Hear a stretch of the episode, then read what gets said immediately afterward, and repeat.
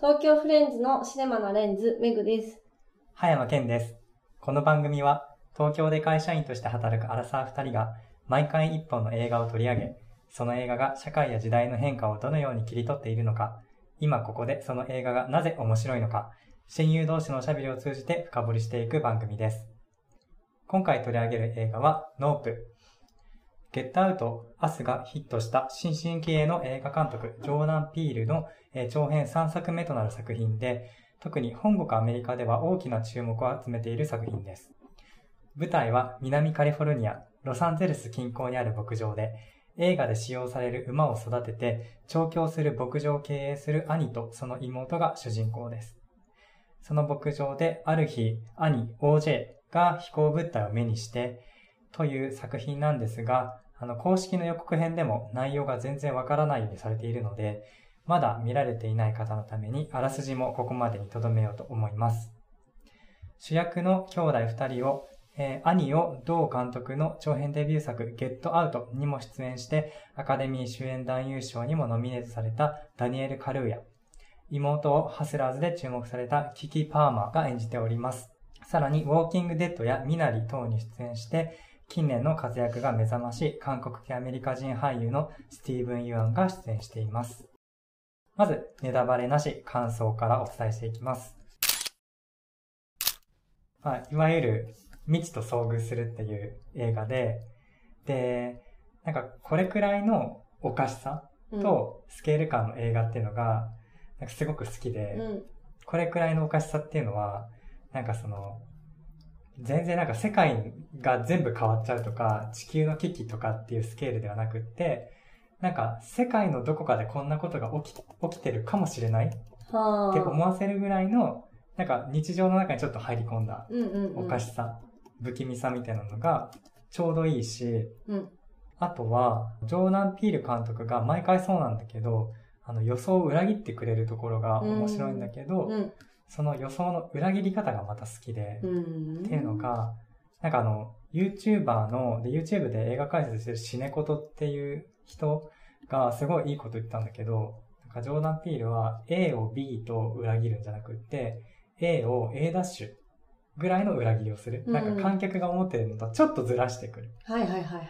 ぐらいの、なんかそのちょっとずらされる感じが、なんかすごく面白い。なんか全く違うものが出てくると、お、おうみたいな感じになっちゃう。んうんうんと思うんだけど、ちょっとずらしてくる感じがちょうどいい塩梅というか。あとは、あの、いつもそのジョーダン・ピール監督の作品には現実社会の批判がテーマに込められていて、で、今回もそこがあのきっちりとそのテーマがちゃんと現実反映してるっていうところが良かったなとうん。いうのと、で、今のその予想の裏切り方とテーマに関しては過去作についてもそうだったんだけど、前の2作についても。で、あの、もうすごく頭のいい人だなっていうイメージがあって、なんかあの、現実社会の批判もちゃんと込めるし、うん。で、脚本もよく練られてる。うん。だけどなんかそこが頭でっかちな印象もあって、なんか、うんうんうんロジックロジック意味付け意味付けで固められてる作品、脚本ってイメージがあって、うん。だけど今回はその壁も破られてるなって思へったえ。のは、なんか、すごい最後のクライマックスはすごいスペクタクルじゃん。うん。すごい壮大で映画的。うん。で、そこでちゃんとなんか映画らしくドキドキさせてくれるってところがいいし、うん。あとそのラストがこれまでとは違ってすごく熱い、うん。エモーショナルなうん。感動するエンディングになってるっていうのが良かったうなと。ん。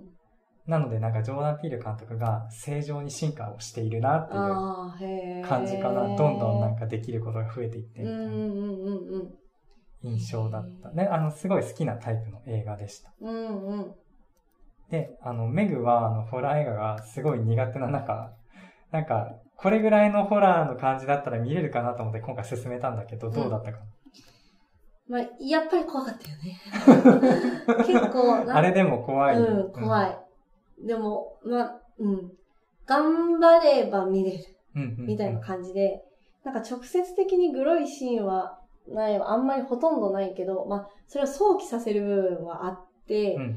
そういうのがなんかこう想像の中でやっぱり恐怖みたいなのが作られていくのが、やっぱり怖かったなって思ったし、うん。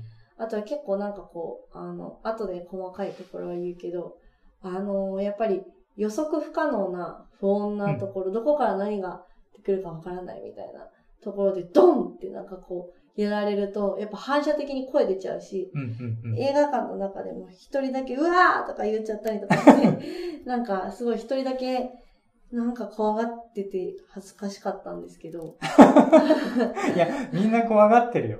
本当？なかなかなんか。もっとちゃんと怖がってよ、じゃあ。ね。なんか日本の人ってほんと静かだからすごいよね。いやもうほんとなんかそれが余計に怖かった。みんなそんな怖くないのかなって思って、なんか自分だけ怖がってるのかないみたな。やないんかこの映画のジャンプスケアのシーンは本当に怖かったと思う。そうだよね。うんいや、怖かった。で、まあやっぱりなんかこう、うん、そうだね。そうだね。なんかちゃんと怖いと思わせる要素はいっぱい伝わってて、うん。伝わっててか描かれてて、なんかその、自分たちではどうしにもならなさそうとか、うん。こう、いろんなところ、まあ、あんま細かいこと言っちゃダメだ。ネタバレになっちゃうからね。ね。何も話せないような映画だよねこれ。ネタバレしまあでも、ない。いわゆるマイルドホラーなのかなっていう感じはしたので、まあ、ホラー苦手だけど、ちょっと見てみたいと思ってたとか、なんかホラーを一緒に見たいけど、ちょっと怖がり屋さんの人が友達にいる人とかは、まあこれだったら一緒に怖がってくれれば、ホラーが苦手な人でも、うん。なんか見れる映画じゃないかなっていう感じうん。はうん。うん。しました。そうだね、うん直接的に人の人体が破壊されてるところが、まあ、あの、チンパンジーのところで若干あるけど、ほとんどないというか、うんほぼ全くないぐらいの感じ。ただ想像はさせるって感じだよね。めちゃくちゃ想像させる。うんうんうんうん。だから頭の想像力が豊かな人はしんどいと思うんうん。いろいろ想像したりとか考えちゃったりとか。もう想像でももう怖いんだね、そう、想像で怖い。直接描かれてなくても。もう、うーってなっちゃうから、なんかそういうのは苦手な人は、あの頑張れば見れますよ。でも、ちゃんとホラー映画だから注意してねっていう感じのうん映画だった。それ以外はめちゃくちゃすごくいろんなリファレンスがあったりとか、細かくこう、積み上げられてるのが、こう最後の方、どんどんどんどんいろいろこう、そうだよね。そう、なんかいやらしくない伏線回めちゃ収されていめちゃ伏く感じ線がいっ。ぱいあって。そうそうそう。それはまあ見てていろいろ考えさせられるうんところがあって、その辺はすごい面白いなって思った。そうだよねう。ん多分なんかちゃんと意味付けがされてうんうんる意味がいっぱいあるんだなって感じられるから、うん普段ホラーが好きじゃなくても、うん。まあ見る価値あったかなって思えるようなうん、うん、そんな感じ。感じだよね。うん、そう。あとなんかメグが言ってくれたその、ずっと何が起きてるかわかんなくてうん不安なところが怖かったっていう。なんか僕が好きなホラーのタイプっていうのがまさにそこで、いやー、無理。あ、で、なかなかその、ずっと何が起きてるかわかんなくって、何が起きてるんだろうっていうのを解明していくうん。うん。のがメインじゃん。何かその恐ろしい何かと戦うっていうところがメインじゃなくうんて、そうだね。何が起きていくかを解明していくっていうプロセス自体がメインで、うんこの映画の。うん。そういうタイプのホラー映画が好きで、だからすごい自分のドストライクな好みのホラー映画だっええー、まあ確かにそうだね。た。あの、うんまあホラー映画っていうか SF の方が、うんうんうん近いかな。近いかもね、うんそうだね。なんか、SF に不気味さと、うん。ちゃんとホラー味のある怖さがこう足された感じのうん映画っていう感じはして、確かにその何が起きてるかわからないっていうのを解明していくから、最終的にこうなんかこう、まあ救われるって言ったらいいのかわからないけど、一応なんか何らかの帰着に行くっていうところは、なんか若干、な、救いと言っていいかわかんないけど、光があるというか、なんかちょっとほっとはできる。うん。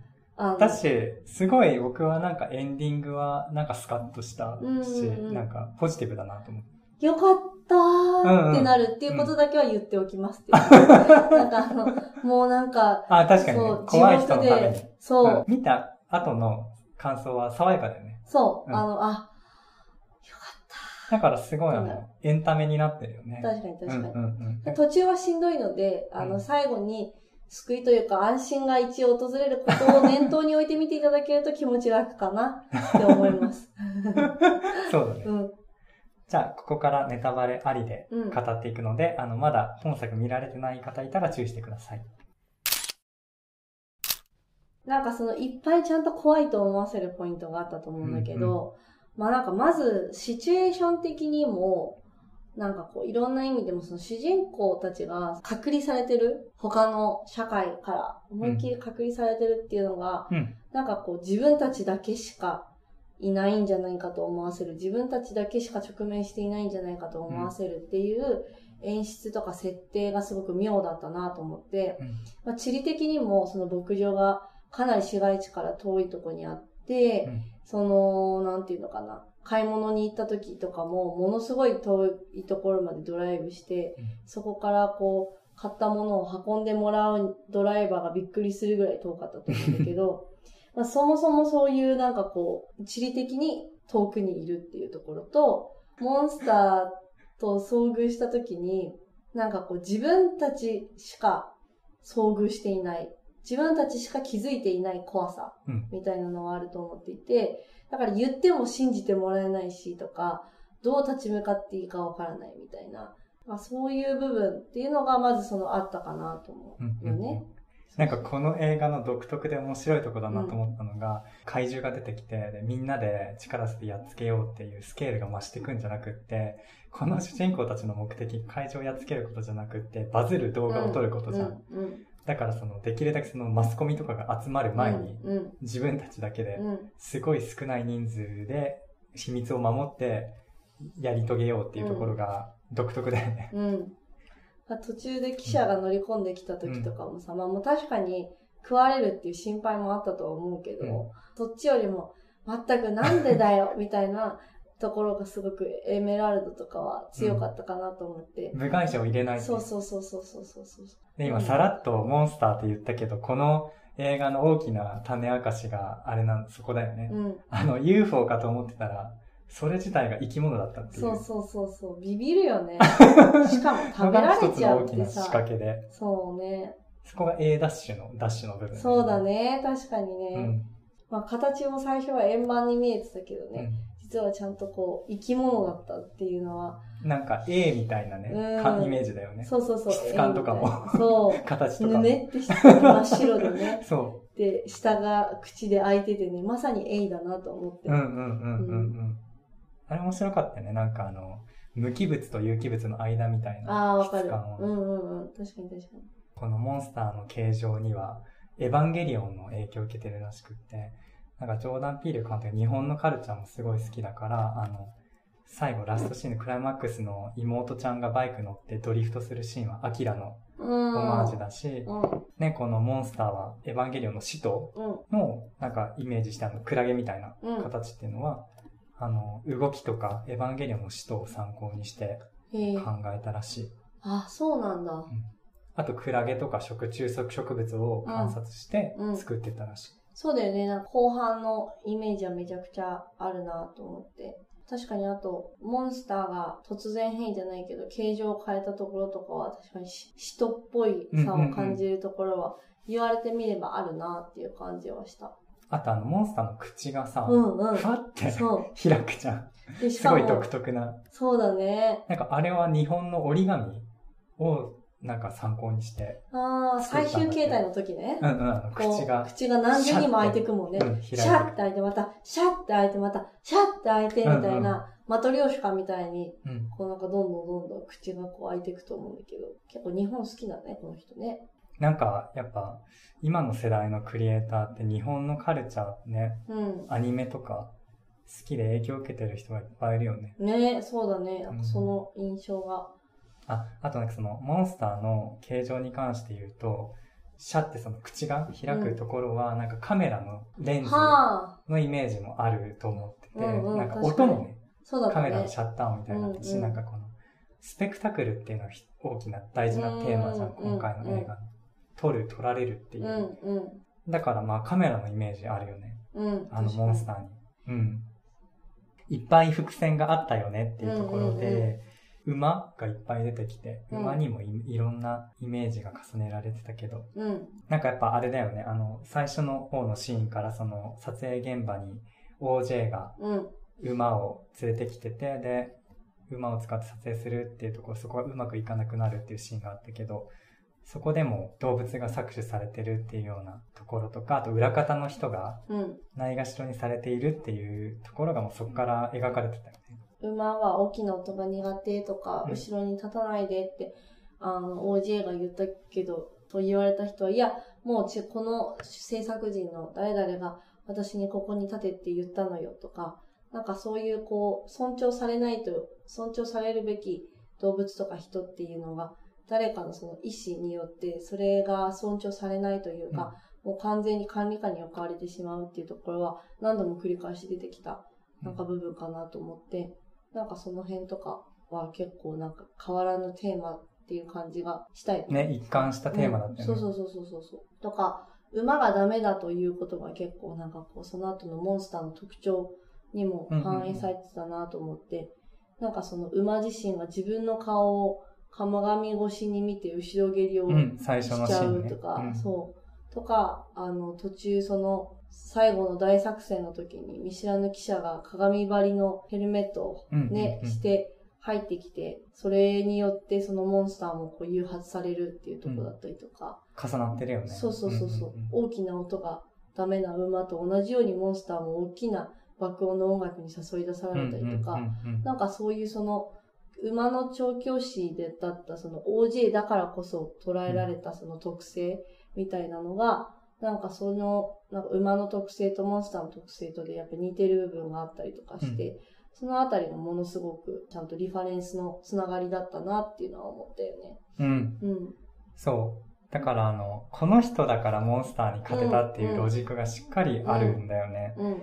なんかやっぱ動物の調教をしてる、それが職業だから、うん。じゃないとなんかあの UFO が生物って気づかないと思う。うん。確かに普。通の人なら。そうだうねん。で、あと、目を合わせるとうん。寄ってくるっていう特性に気づいて、目をそらしながら戦わなきゃいけないって気づくのも、やっぱこの OJ だからこそだよね、馬の調教をしてる。なんかやっぱ馬をちゃんと生物として見なして接している人だからこそ気づけたうんことなんだろうなと思って、そうだよね。なんかそのジュープだっけ？あうんの、飼いならそうとしてた、あの、アジア系の男性うん。はもうその支配下に置こうとしていたから、そのモンスター自体を生き物の対等な、対等とまでは言わないけど、生物としてちゃんとその理解しようという部分はなかったと思うんだよね。だからアウトオブコントロールになって、自分では制御できなくて食われちゃうっていう風になると思うんだけど、でもその OJ はそこに対してなんかこう、すごく注意深く観察をして、うんうんうん。ちゃんとその対象に対してその気持ちをかけるってわけではないけど、きちんとそのなんかこう、リスペクトがあるっていうのも違うけど、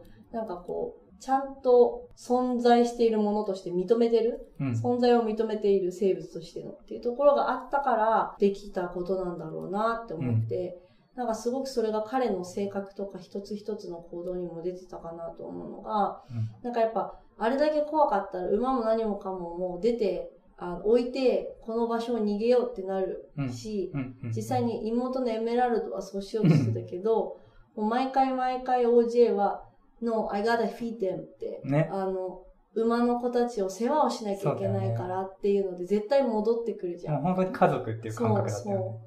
すごく愛してて、馬のことを。で、ちゃんと彼らが困らないように彼らを守らなきゃっていう気持ちのもとでいろんなことの決断とか行動がなされてるっていうのが、なんか彼だからこそそのモンスタうんー。という生き物に対して相対せて、まあ結果制することができたっていうことではあると思うんだけど、その視点がないとできなかったよね。ロジックがちゃんとあるのが、うんうん。だからやっぱ面白い映画のうんなんか一つの要素だと思ってて、そうだね。なんかあの妹ちゃんをさ、うんなんかこの調子が良くておしゃべりな妹のキャラがめっちゃ好きだったんだけど、うんなんか歌もできるし、俳優もやってるし、脚本も書いてるし、服飾もやってるし、バイクにも乗れるよって最初に言うじゃん。うん。で、それが全部生きてるんだよね。うんうんモンスターとの確戦いに。かにね、ほんとそうだね。なんか最後のね、うん。やっぱバイクでめっちゃかっこいいシーンあるし、うん。だからなんかそこがカタルシスがあるんだよね。確かにね。伏線回収の。一番最初は、わあ、もう黙って黙って、一生懸命 OJ が頑張ってるんだから邪魔しないの、このお調子者。っていう感じだったんだ。いうんや、なんかその、すっごいおしゃべりなキャラうんと寡黙なキャラに分かれてるのが面白かった。うんなんか OJ とあの、魔法使いみたいな撮影監督はめっちゃ寡黙じゃん。うん。で、エメラルドとエンジェルはおしゃべりじゃん。うん。で、そのなんか対比が面白くて単純に。うん。ジョーダン・ピール監督がコント出身の監督なんだよね。コメディの。だからやっぱそういう感覚あるんだろうな、みたいな。キャラ付けからしてコメディっていうか。そうだね。うん。わ、かりやすいもんね。うん。うん。わかるわかる。なんかあの、エンジェルとかベラベラベラって喋って、うんで、OJ が一言で、あ、それはすげえ、みたいな。うん、うん。返すのが面白いみたいな。確かに確かに。うん。いい、あの、バディだったよね。あの、キャラ。そうそう。そうすごいやりとりが面白かった。ね。そうそう。で、あの、ジュープの話も出たけど、あの、うんコリアンアメリカンのね、うん。あの人はその、子供の頃にトラウマがあるんだよね。あの、ゴーディっていうチンパンジーが番組で暴れて、うん。その時に出演者がみんな襲われたけど、このジュープだけはチンパンジーに襲われずに、なんかチンパンジーがハイタッチをしようとしてきて、うん。で、二人のハイタッチしようとする手が触れようとした瞬間にゴーディが射殺されるっていう、ショッキングな経験をしてるんだけど、なんかその時に、その、ゴーディをね、調教できた、自分は飼いならせていたっていう風に捉えちゃったのかなと思って。うん。そこから、あの、あの、モンスターでさえも調教して、で、自分のショーに使えるうん。っていう風な傲慢さが生まれたのかなって思った。うん。で、なんかその、ゴーディ側からしたら、なんでゴーディがジュープを許したというか、うんジュープは襲わなかったかっていうと、ジュープもその当時搾取される側の人間ってことで、そこがゴーディ、チンパンジーとの共通点で、うん。だからシンパシーをゴーディは感じてたっていうことなのかなとうん。思って。なんか子役っていうこと、子役としての搾取とか、なんか大人になって干されてるしね、ジュープは。うん。それで遊園地やってると思うんだけど、あとその、マイノリティとして、うん。あの、アアジア人とと、してうん、で、動物とってね。いうう、ん。マイノリティとして搾取されたり、軽んじられてるうん。存在だったっていうシンパシーだったのかなとは思って、うん。確かに襲われなかったの。うん。うん。うん。マイノリティだから搾取されるっていうのはすごく大きなテーマだったよね。なんか、うんあの、一番最初にあの、映画の原点みたいな、うん。馬にうん黒人の騎手が乗って走ってる2秒間の連続写真がある。で、この連続写真の馬の名前は歴史に残ってるけど、うん黒人騎手の名前は歴史に残ってない。うん。だかエメラルら、ドが最初スピーチするもんね。そうそうそう。CM 現場でね。その黒人騎手の末裔なんだよね。うんうんこの兄弟、主人公。の兄弟はひ、。ひいおじいちゃんがみたいな。だから、なんかあるよね、その人種差別というか、あの、黒人だったから名前が残ってないと。うん。軽んじられてきた人種っていうモチーフが、もう最初から提示されてるよね。うん。そうだね。確かに。なんかゴーディのシーンと、あの、本編のストーリーってなんか繋がらないじゃん。うん。直接的には繋がってなくって、なんであるんだろうっていう感じだけど、やっぱそこは、モンスターが表すものが何かっていうのを分かりやすくするためにゴーディのシーンがあるのかなとうん。思って、うん。ゴーディのシーンと、その。モンスター、ジーンジャケットのシーンがすっごい重なってて、うんうん。ゴーディがさ、すっごい暴れてるシーンでさ、うん。風船が飛んでるじゃん。うん。で、風船が割れてる、うんパンパン。で、それと、あの、最後のジージャンが、うん、やられるシーンの気球うんが上がってっていう気球と重なるし、うん。あとあの、ジュープとゴーディが、チンパンジーがハイタッチするっていうのと、あとあの、モンスターがなんでやられるかっていうと、気球と接触するから、まあうん気球を食べるからだけど、うんでその気球もさ、ジュープじゃん。うん。ジュープのキャラじゃん。うん。でそこも重なってるのと、あとそのすごいなんか謎だなーってみんな思うと思うんだけど、あの、靴が立ってるっていう。うん。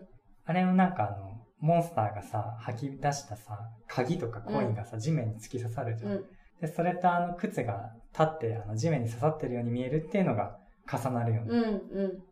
で、だからなんかゴーディとジージャンが、怪物が重ねられてるもので、うん。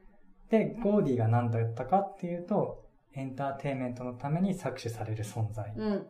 で、それ、搾取される存在が反逆してくることの恐ろしさ。うん。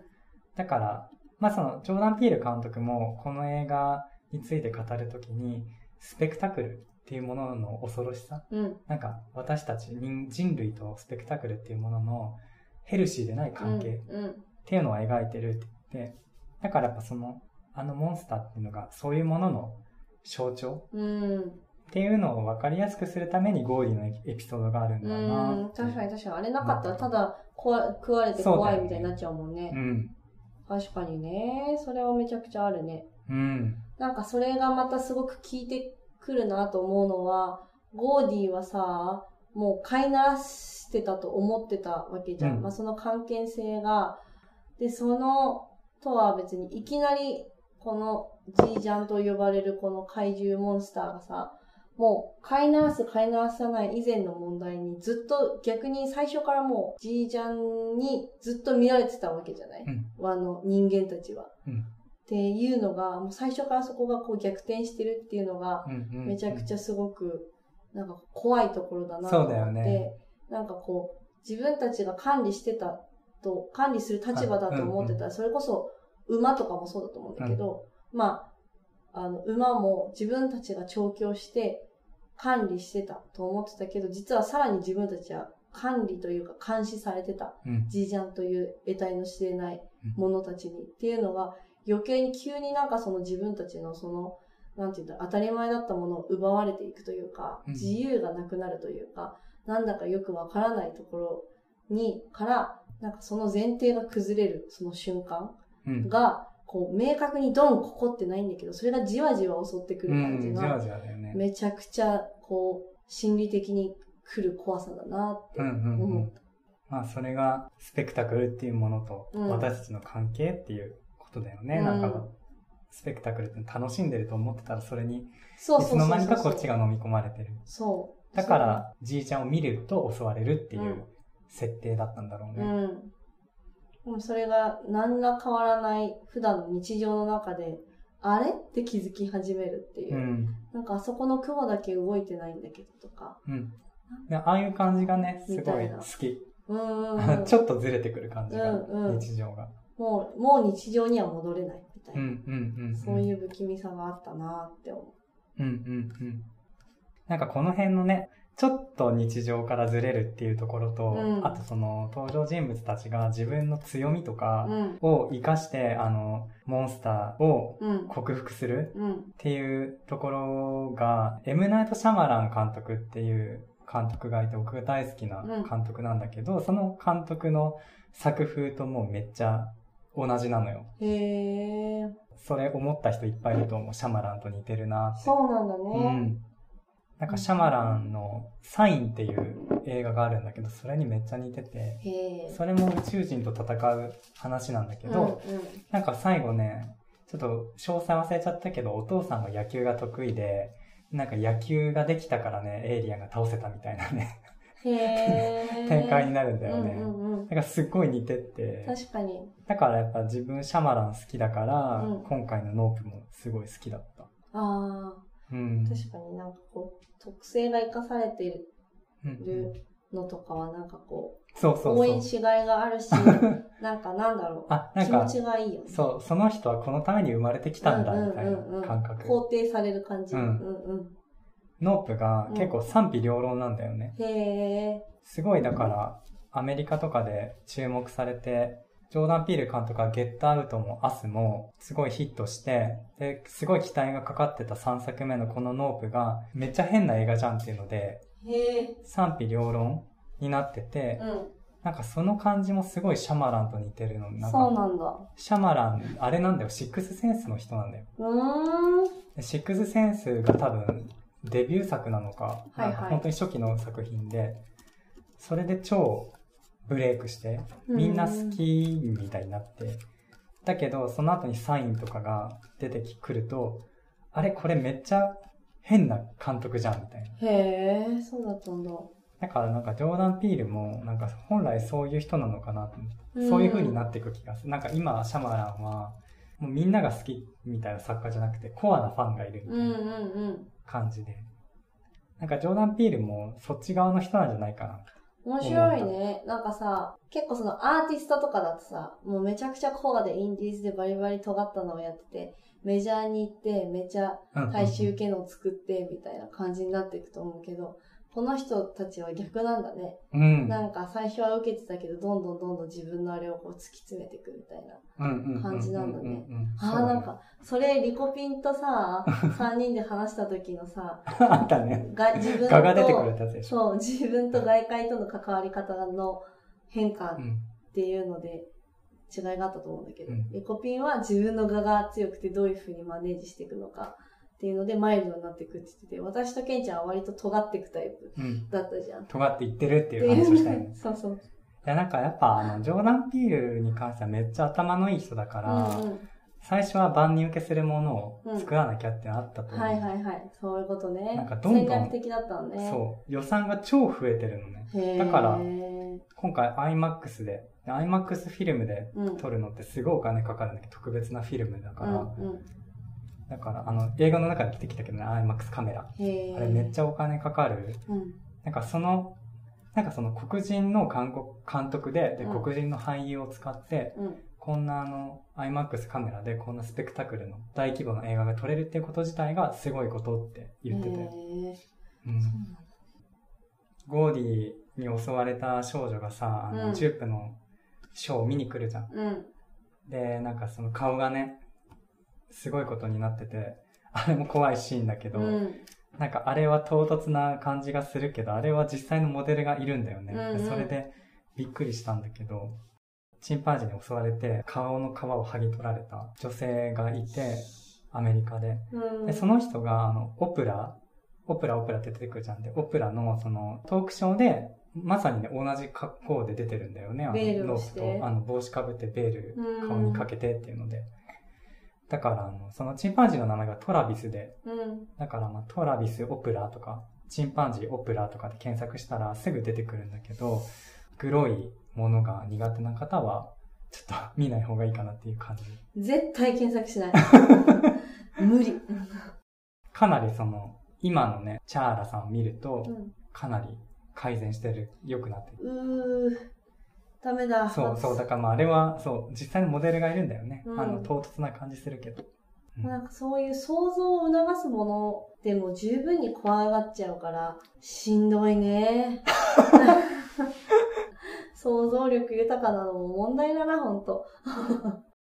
まあ、そういう恐ろしい映画ではあるものの、なんか、うんラストはすごくスッキリするというか、そうだね。今回終わり方がすごい、エンディングがすごい良かったなと思って、うん。主人公たちがもうさ、あの、歴史に名を残さなかった黒人のジョッキーの末裔じゃ。うんん。で、その主人公たちが今回こそそのエイリアンをカメラに収めてうん歴史に名を残せるかどうかっていうお話だと思うんだけど、うん。で、その話のオチが、兄弟があのお互いを目を合わせるっていう、こうんのアイコンタクトをするぜっていう、このね。チョキみたいなハンドサイン。それがもうなんかめっちゃ感動したんだけど、うん。で、なんかその、見上げると、スペクタクルを象徴しているモンスターを見ているとやられてしまう。うん。そこであの、身近にいる兄弟、うん。大切な存在にしっかり目を合わせて、まあ、お互いを認めるっていうことの象徴だと思うんだけど、それで怪獣に勝てるっていう、うんスペクタクルっていうモンスターに勝てるっていうクライマックスが、すごい熱いなとうん思って、大事なものを見失わないっていう、うん。なんかメッセージ性を感じるよね。うんうんうん、そうだね。うん。しかもなんかその、エメラルドがさ、あの、父は私を見てなかったっていうのがあるじゃん。うん。しかもさ、その、あの、父が私を見てなかった象徴として、その、もともとはジーンジャケットっていう馬がいて、うん。それがエメラルドが初めて調教するはずの馬だったんだけど、うん。映画で使うからっていうことで急遽あの父親とそのお兄ちゃんが調教するっていうことになって、エメラルドの馬にならなかったってエピソードもあるけど、で、その馬の名前を OJ がうん。そのエイリアンにつける、名付けるんだよね、うんジージャンって。で、そこでなんかもうその、あ、エメラルドが今度こそジージャンを調教するうん。んだなっていう、そこからしてもう熱いんだけど、うん。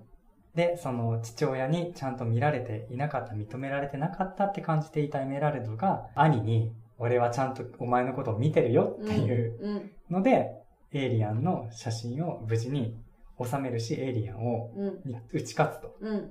そして最後、あそこもすごいかっこいいね。あの、馬に乗ってる OJ がその砂ぼこりの中からさ、うん。カーボーイみたいに映って、うん。うん。で、あの、ちゃんと俺はお前の勇姿を見てたよってことじゃん、最後。。うん。うん。いや、だから、すごい感動的だよね。いいお兄ちゃんだったよね。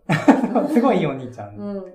お兄ちゃんはすごいいいお兄ちゃんだよね。うん。その兄弟愛もあるし。なんかちゃんとあの、感情に訴えかけてくる熱い終わりになってるのが、すごいいいなと思ったし、そこまでの、あの、積み重ね、うん。癖の積み重ねもやっぱだからすごい賢い人だよね。そうだね。確かに。なんか馬の名前にも全部意味があって、うん。ラッキーが本当にラッキーなんだけど面確かに。本当にラッキーだったね、あの子はね。必ず生き残る。そう。他の馬はさ、あの、縄張り意識が強くてっていうことだったけど、あの、ゴースト。じい、じいちゃんに向かって走ってっうん。て、で食べられちゃうのに、ラッキーだけなぜかあの、檻から出ないんだよね、うんショーの時に。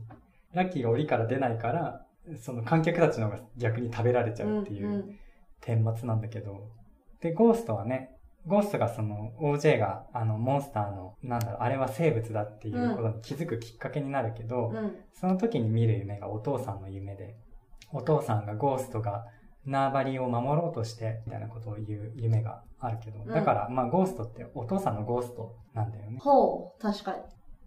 そう、なんかね、あの、映画見て、で、映画館から出るじゃん。で、その時にみんないろんなこと喋ってるじゃん。うん。で、エイリアンとの戦いになるまでが長くて、なんかすごい最初序盤つまんなかったわって言ってる人がいて、だって結構 SNS 見てても、なんか序盤が長すぎる。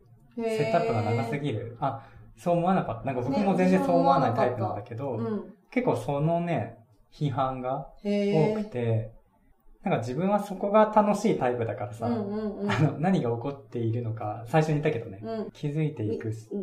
過程が、うん。あの、面白いから、なんか、あれだね、やっぱ、インスタントなものが欲しがれがちなのか。なんかそういうわけで期はない。待と違うっていうことかああ。めっちゃ、最初からもうバリバリ怖いのを想定して見に行ってたのかな。な。あ、だとう。思う、だと思う、ね。ホラー好きな人ホたちは。ラー、ホラーファンからしたらちょっとホラーじゃないっていうのはそもそもあるし。ああ、そうなんだうんね。うんいや、もうほんと気が知れない。何がいいわけ？ホラーを見る人たちの。もうほんと無いやしかもなんかその、なんか2回見たんだよね、自分。理。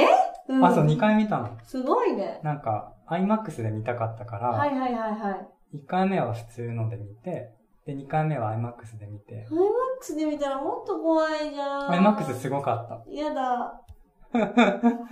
で、なんか2回見ると、やっぱすごい伏線がもう最初から盛りだくさんになってるの気づくからうん、うんうんうん2回目の方が面白い映画ではあると思った、絶対。でもあれ1回目はさ、うん、何が起きてるかわかんないじゃん。だから、周りをねの、、自分の中でこう、かき集めながらヒントをあね、そうそうそう。っていう感じだもんね推理してる過程はそれはそれで面白いけど、なんかジョーダン・ピールが伏線詰め込みすぎて、序盤が長くなってるから、それをなんか初めて見るし、なんかあんまりその、能動的に見ないというか、はいはいはい読み解きながら見ない人からすると、うん、確かに、ね。退屈なんだなって思う。それはそうかもうね。んわ、かりや確すかにそれく、こう、そういう弱点はある。はいはいはいな弱点になっちゃうなって思う。うん、確かにめちゃくちゃわかりやすいわけではないからね。まあ、そもそも監督自身が2回見てほしいって言ってて。あ、そうなあてんだ。か何度見ても楽しめる作品を作りたいっていうのを作ってるから、それはまあそうなってはいるかもね。けど、あーうん、1回目は辛いって副作用なのかなとう思う。ん。うん。確そうでね、IMAX が良かったっていうのが、かに。うん。あの、日本で今見られる IMAX の企画っていうのが3種類あって、IMAX と IMAX レーザーと IMAX レーザー GT テクノロジーっていうのがあるけど、もう、よく調べたね。いや、やっぱ、あの、そう、詳しくなっちゃうよね。好きだと。すごいね。で、なんか IMAX レーザー GT テクノロジーで見るのが大事だと思ったのね、うノープは。なんでかっていうと、あの、IMAX レーザーまでと IMAX レーザー GT の近くっていうのが画角なの。うん。で、IMAX レーザーだと1.9対1だから、まあ、約2対1だよね。えっと、横が2で、はい縦が1の比率。はいはいはいだからまあ一般的な映画よりちょっと広い、うん。縦に広いっていう画角なんだけど、それが IMAX レーザー GT になると急に1.43対1になる。から、縦にすごく長くなる。ちょっと正方形に近くなる。から、なんかその縦がめっちゃ広くなるの。うん。だから縦に映ってるものがめっちゃ増えるのね。へえ、あ、そうなんだ。僕、池袋の IMAX レーザー GT で見たんだけど、うん。池袋ってなんか、それで昨日池袋にいたの？あ、そうそうそう。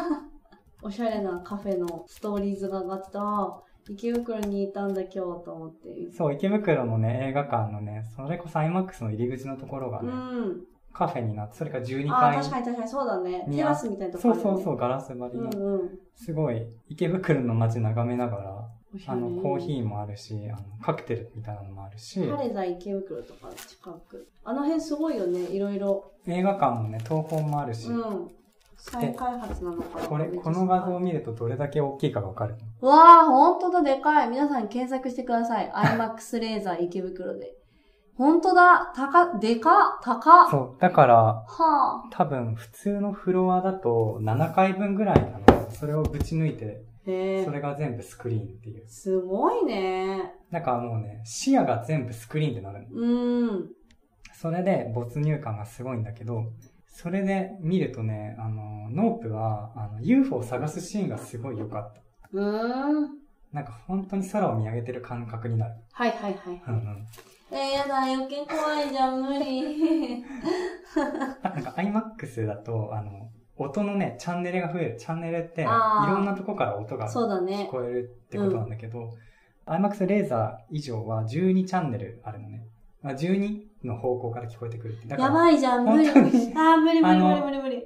すごい、音もすごい大事だったの。なんかあの、音がどこから聞こえてくるかで、あの、今、UFO がどこにいるかは、がわかるから、なんかその、UFO が絵で見えてなくても、音で、あ、UFO がこっちのに今いるんだなっていうのがわかるから、本当になんかその OJ が UFO を探してる感じが体験できたから、そもそもね、空を見上げるっていう設定だし、縦に長い画面がすごい重要だと思って、適切だったね。IMAX レーザー GT で見るべきだし、ジョーダン・ピール監督もね、ぜひ IMAX で見てほしいって言っていて、その IMAX レーザーその縦にそんなに長くないやつね。それは日本に17箇所あるんだけど、うん。IMAX レーザー GT っていうこのノープに適した環境になると、東京に1つと大阪に1つの 2, 2個しかない。すなわち池袋しかないんだ、東京。東京には。へそう。で、めっちゃ貴重じゃんー。うん。で、しかも、あの、この、IMAX フィルムって特殊なフィルムだから、その、縦に長いので撮らなきゃいけないから、うん。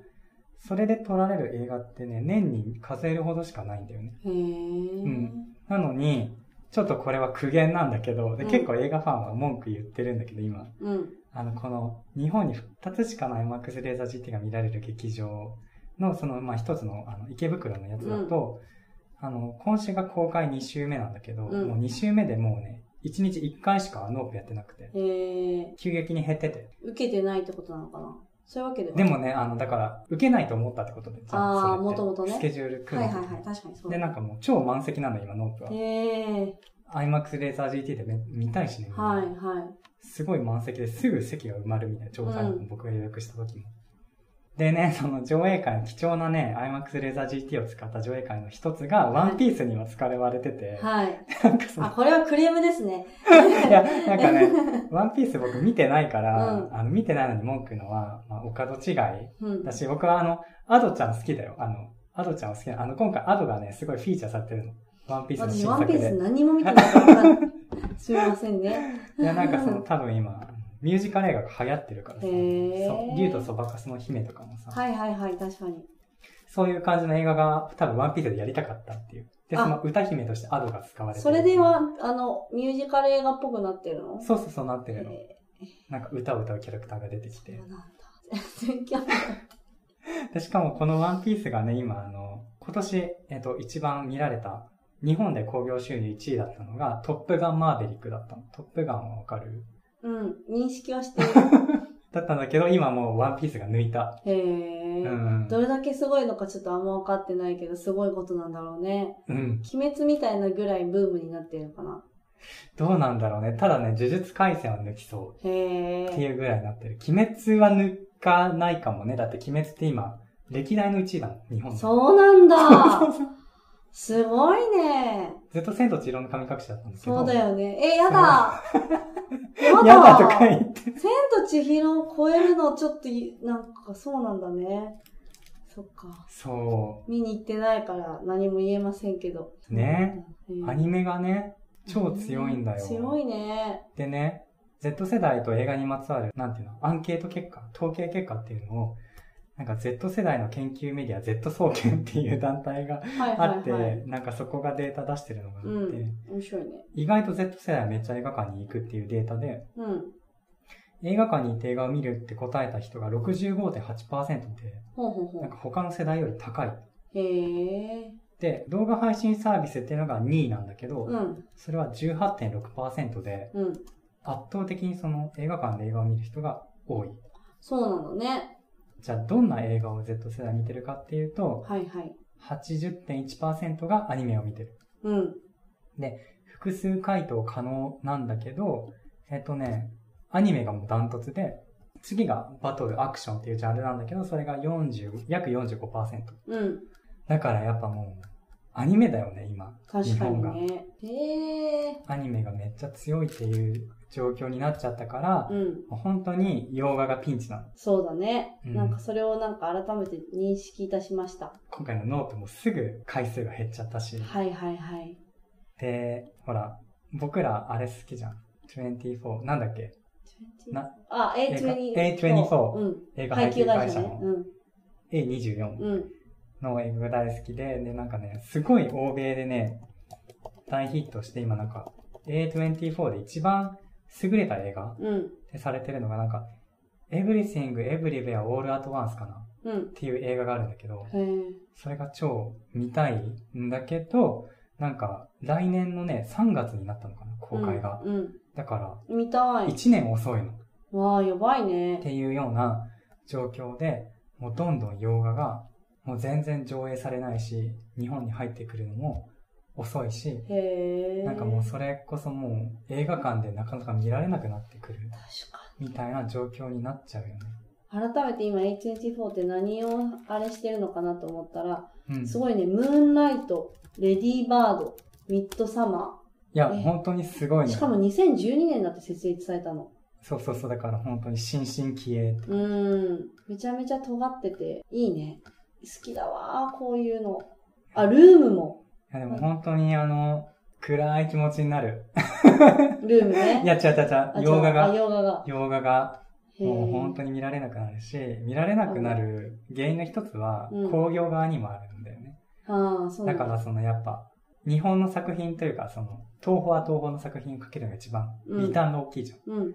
だから、あの、日本の作品ばっか宣伝するっ。ていうのもあるよね。うーん。今年の日本の興行成績1位がワンピースで、2位がトップガンで、3位がコナン。コナン、うん。ああ、そうです。いういや、状態ね。ノーフェンスだけどね。うん何も。しかも見てないしね。そう見てないからうん、文句言えなあれはないいんだけどね。ただ、なんか洋画ファンとしてはもう辛い、そうだよね。辛い、なんか先行きが暗いなって感じ。そう考えると、本当に世の中の波を知らないんだなっていう。いや、本当に僕もずれてる方だからね。ね、ずれてる。それで言うと。だいぶずれてることマイノリリティの本当方だね。あんま認識したことなかったマけどさ。イノリティっていうか、なんか細分化されちゃったよね。うん。わかる、そうそあの、うそう。僕、映画のツイッターやってるからさ、うん映画レビューの、そこでもう洋画ファンめっちゃいるし、うん。めっちゃみんな熱いけど、うん。社会全体の、なんだろう、パイからしたら、うんめっちゃちっちゃいクラスターなんだよね。うーん。で、大衆が何見てるかっていうとアニメなんだよね、うんうん日本だとね。え、A24? Everything Everywhere All Out of Once ね、検索してみてめっちゃ面白そう。なんかアジア人のおばちゃんが主人公で。Everything Everywhere All at Once. うん。カンフーマルチバースとか書いてある。そう What does it mean? これもなんか、え、A24 史上ナンバーワンそうそうそうヒット。何が、ね何が起きるのかへわかんない。それが1年遅れて日本に入ってくるっていう、もう文句だよね。え。わー、それは文句だうね。ん。あ、それで、えっと、じゃあ、ジョーダン・ピールにうん。話を戻すと、あの、ジョーダン・ピールも全然日本で見られない作品で、そうなんだねホラーなのに？うん、そうだね。なんかアメ好リカだきな人結構多と、いよね。あ、ジョホラーってホラー、ホラーファン多いね。なんかアメリカだともうめっちゃもう、今、何？一世風靡してるみたいな感じなんだけど、あのね、アメリカの興行成績と、うん。え日本の興行成績比べたら、日本はアメリカの170分の1なの。いや、え？やばいでしょ ?10 分の1とかじゃなくて、170分の1。。あ、これあの、1作目と2作目、うん。ゲットアウトとアスの興行成績なんだけど、うんだからあの、いかに日本、だからか格差がすごい。日本そうだね人気の格差が。で、なんか、まあ、うん、なんか日本のうん。映画興行は、黒人監督のうん。作品を PR しないっていうのは昔から言われてる。黒人監督の作品が受けないと思思い込んでるんだと思うんだけど。すごいバイアアスだね。そうそうそう、バイアスがああると言われている。のと、あとあれだね、なんかやっぱ映画ファンが更新されないというか、はいはいやっぱは新しい監督の人気が出ない、これもちょっとなんかあの日本の高齢化というか、はいこんな小規模なポッドキャストの話で言うのおこがましいけど、うん。やっぱさ、あの、アネット、うんレオスカラックスとか、うん。フレンチディスパッチ、はいはい。ウェス・アンダーソンとか、うん。あとあの、リコリスピザのうん。ポール・トーマス・アンダーソンとか、うん巨匠のうん。作品の再生回数が多いよね。うん。多い。それは思ったよね、やっぱ。巨匠強いな。巨匠強いね。それは思ったね。で、なんかやっぱ新しい才能っていうのはうん人気が出づらい土壌だよね。で、その若い世代が見てるのがアニメだからさ。はいはいはい。っていうなんかそのマクロなね観点で見ると、うんやっぱなんか先行き暗いなって思っちゃう。うーん。っていう話。確かにね。それはあるね。ちょっともう一個その暗い話を、なんかこの間さ、うん。東京の雑談したじゃん。はいはいはい東京暮らしについて。うんなんかあれがすごい結構好評というか、そうね。今再生回数2位になってて僕らのね。うん。嬉しかったし、うんだからなんか雑談会も需要があるっぽいから、うん。時々やっていきたいなと思ったんですけど、そこでそうそう、東京オリンピックの話をしたじゃん、うん僕ら東京オリンピックでばっかりしたっていう、はいはい。その話ですよ。あの、このノープでさ、アキラのオマージュがあるじゃん。うん。だからやっぱさ、海外でさ、すごい影響力あるんだよ、アキラがう。んうんうん。、で、ミキコアンでさ、アキラのシーンがあったの知ってる？ミキコアンのうん。オリンピックのオープニング開会式のショーのうん。最初があの、アキラのバイクが疾走するっていうところから始まるってアイディアだったの。そうだったんだ。へえ。だからもうこれやってたら絶対海外で受けてたっ確かにてね。いうのが、はいはいあの、カニエ・ウェストってわかるアメリカで一番影響力のあるラッパーの一人なんだけど、うん。カニエ・ウェストがライブでアキラをモチーフにしたあライブをやったのへえ、かっこいい。でこれが東京オリンピックの前日、はいはい。7月22日のカニエ・ウェストのライブでこれをやったの、うカニエ・ウェストが。で、その翌日にうん。東京オリンピックで、あの、ミキコアンであれば、うん。アキラをやって、で、めっちゃイケてるって、めっちゃ海外のファンにうんア。ピールできてたうん。んだと思われるものが、東京オリンピックでアキラは実現せずっていうう、ん。アメリカのアーティストがアトランタでアキラを前日にやるっていう皮肉。へえ。だから、アキラをもしオリンピックでやってたらめっちゃ日本行けてんじゃんってなった確かに。欧米では。うん、そうだね。だから本当に惜しいなって 思った。そうだね。それはね。でもやっぱすごいよね。うんなんか天才は響き合ってるんだね。うん。ミキコすごいなって思った。ミキコすごいね。ミキコすごいって思う、本当に。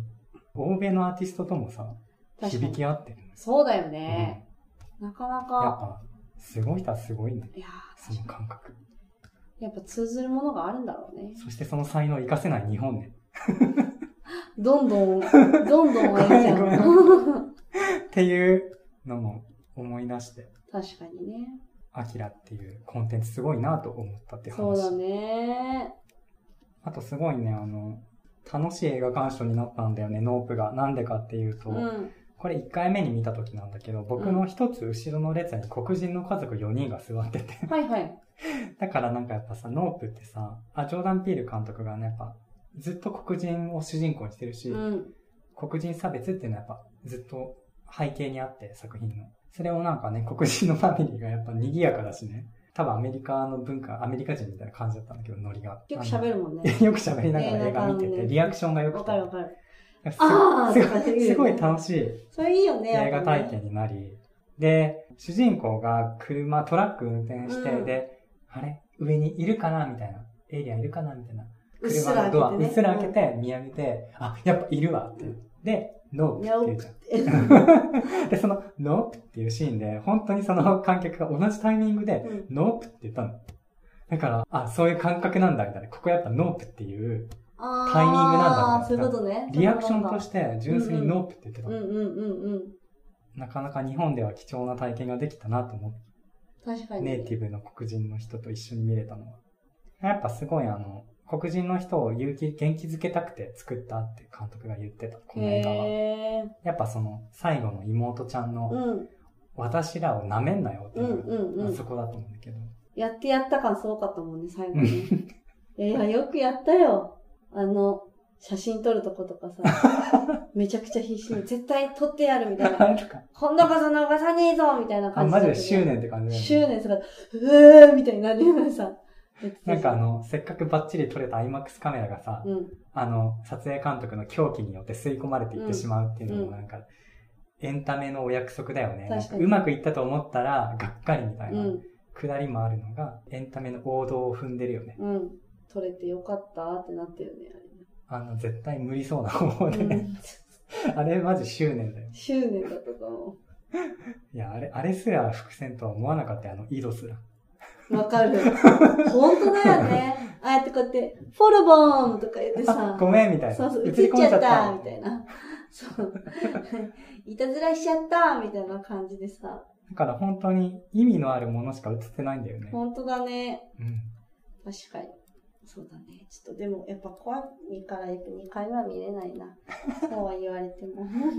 まあでも怖いけど、空っぽなホラー映画ではなかったからよかうん、そう。ほんとそう。ホラー映画の何が嫌だって、そこなのよ。あホラー映画ファンには悪いんだけど、うんうんそのなんかスリリングなところが、それがきっと多分か、あの、なんか、ジェットコースター乗るみたいな気持ちなんだろうけど。うん、そうだ。だね。アトラクション的な。そうそうそう。